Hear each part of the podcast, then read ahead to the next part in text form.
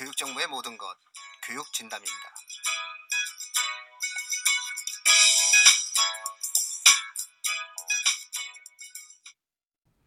안녕하세요. 교육 진담입니다. 아, 교육 진담은요, 예, 굉장히 복잡하고 아, 다양한 형태의 예, 수많은 입시 정보들과 교육 정보들이 범람하고 있는 예, 오늘의 현실에서요.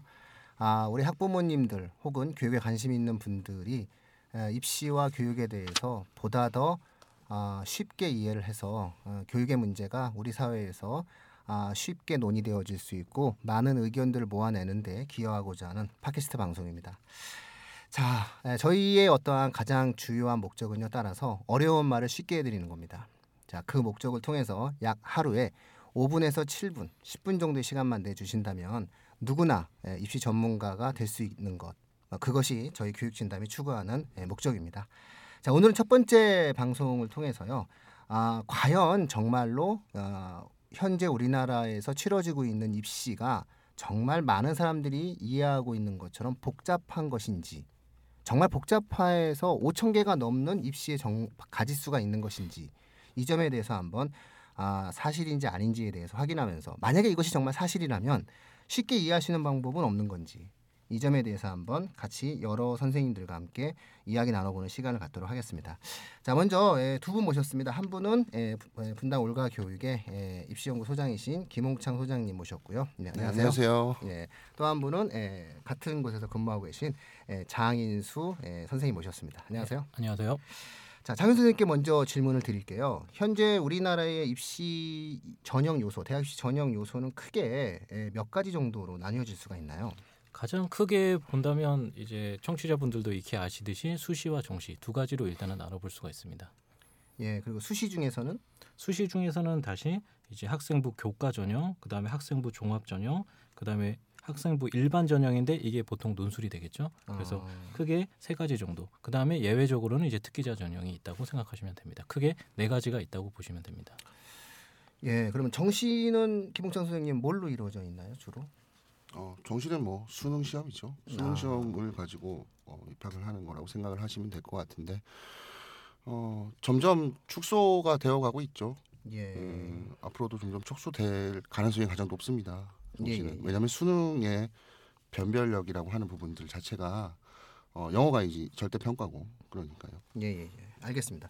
자, 그러면 두 분 말씀을 정리해 보면요. 예, 현재 우리나라가 치러지고 있는 입시는 크게 수시와 정시로 나눠지게 되고 대부분의 대학들이 수시로 선발을 하고 있다. 이 점에 대해서는 뭐 청취자분들도 다 알고 계신 부분일 것 같아요. 그리고 수시는 내신 성적을 위주로 한 학생부 교과 그렇죠. 그다음에 학생부의 전 영역을 내신뿐만 아니라 비교과 활동이라고 표현되어지는 다양한 형태의 활동을 포함해내는 학생부 종합 전형.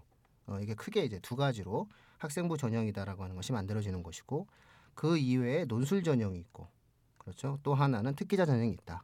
이렇게 우리가 나눠볼 수 있을 것 같습니다. 네, 그렇습니다. 자, 그렇다면 이 각각의 전형들이 갖고 있는 대표적인 특징들을 한 가지 말씀을 해 주신다면 결국은 전형은 복잡하지만 이, 이것에 관련된 어떤 학생의 평가 요소는 크게 보면은 학생부와 수능이 되겠네요. 장인수 선생님. 그렇죠. 수시에서는 주로 학생부, 그다음에 음. 정시에서는 수능 점수를 위주로 결국은 가게 됩니다. 아 그렇다면 여기에 부가적으로 양념처럼 들어가는 것이 뭐 논술 전형, 특기자 전형 이렇게 이해하면 될 것 같네요. 그렇습니다. 아. 네, 잘 알겠습니다. 자, 그렇다면 학부모님들 그리고 청취자 여러분들, 아, 요거를 제가 한번 네, 쉽게 비유를 들어서 한번 설명을 해 드려 볼게요.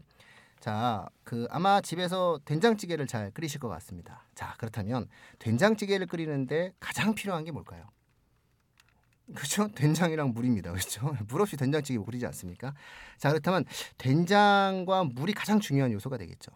예, 그렇다면 된장과 물이 없이 된장찌개를 우리가 흔히 이야기할 수 없지 않겠습니까? 그렇다면 된장과 물을 학생부와 수능으로 이해하시면 될 것 같습니다. 여기에 좀 두부도 좀 넣고 호박도 좀 넣지 않습니까? 그것을 논술과 특기자 정도로 이제 이해하시면 될 것 같은데요. 중요한 것은 된장찌개를 좀 걸쭉하게 끓이시기도 하고 아니면은 물처럼 묽게 끓여가지고 된장국을 끓이시기도 하지 않습니까? 그런 것처럼 어떤 전형은 학생부가 굉장히 많이 중요한 전형이 되고 또 어떤 것은 수능이 조금 더 강조되는 전형이 있다. 이렇게 일단 이해하시면 될 것 같고요. 그렇다면 결국은 입시에 있어서 다양한 형태의 전형이 있는 것은 사실이지만 그 가장 중요한 본질인 학생부와 수능을 잘 준비한 학생이라면 어떤 전형에서도 나름 의미 있는 결과를 가져올 수 있다. 이렇게 좀 이해를 하실 수 있으면 좋을 것 같습니다. 자, 두 분 생각은 어떤가요? 네, 아주 좋은 비유신 것 같습니다. 네, 칭찬받고 싶어서 이렇게 얘기했습니다. 네. 배고프네요. 다음에 써먹겠습니다. 네. 아, 예, 예, 네. 자, 다 써먹으시고요. 예. 자, 이렇게 시작하겠습니다. 예, 청취자 여러분들, 교육 진담은 이렇게 가능한 한 쉽게 그리고 가능한 한 이해할 수 있도록 에, 말을 바꾸고 언어를 순화해서 에, 입시가 저 먼 곳에 있는 전문가들의 어떠한 놀이가 아니라 가장 가까이 있는 학부모들의 것이다. 교육의 문제는 가장 쉽게 이해할 때 가장 많은 해결책이 나올 수 있다라는 것을 에, 실천하고자 합니다. 앞으로 교육진단 많이 관심 가져주시고요. 항상 하루에 5분 정도씩 혹은 하루에 7분 정도씩 조금의 시간을 저희 교육진담에 주신다면은 청취자 여러분들도 저희처럼 입시 전문가가 될 수 있을 것입니다. 감사합니다.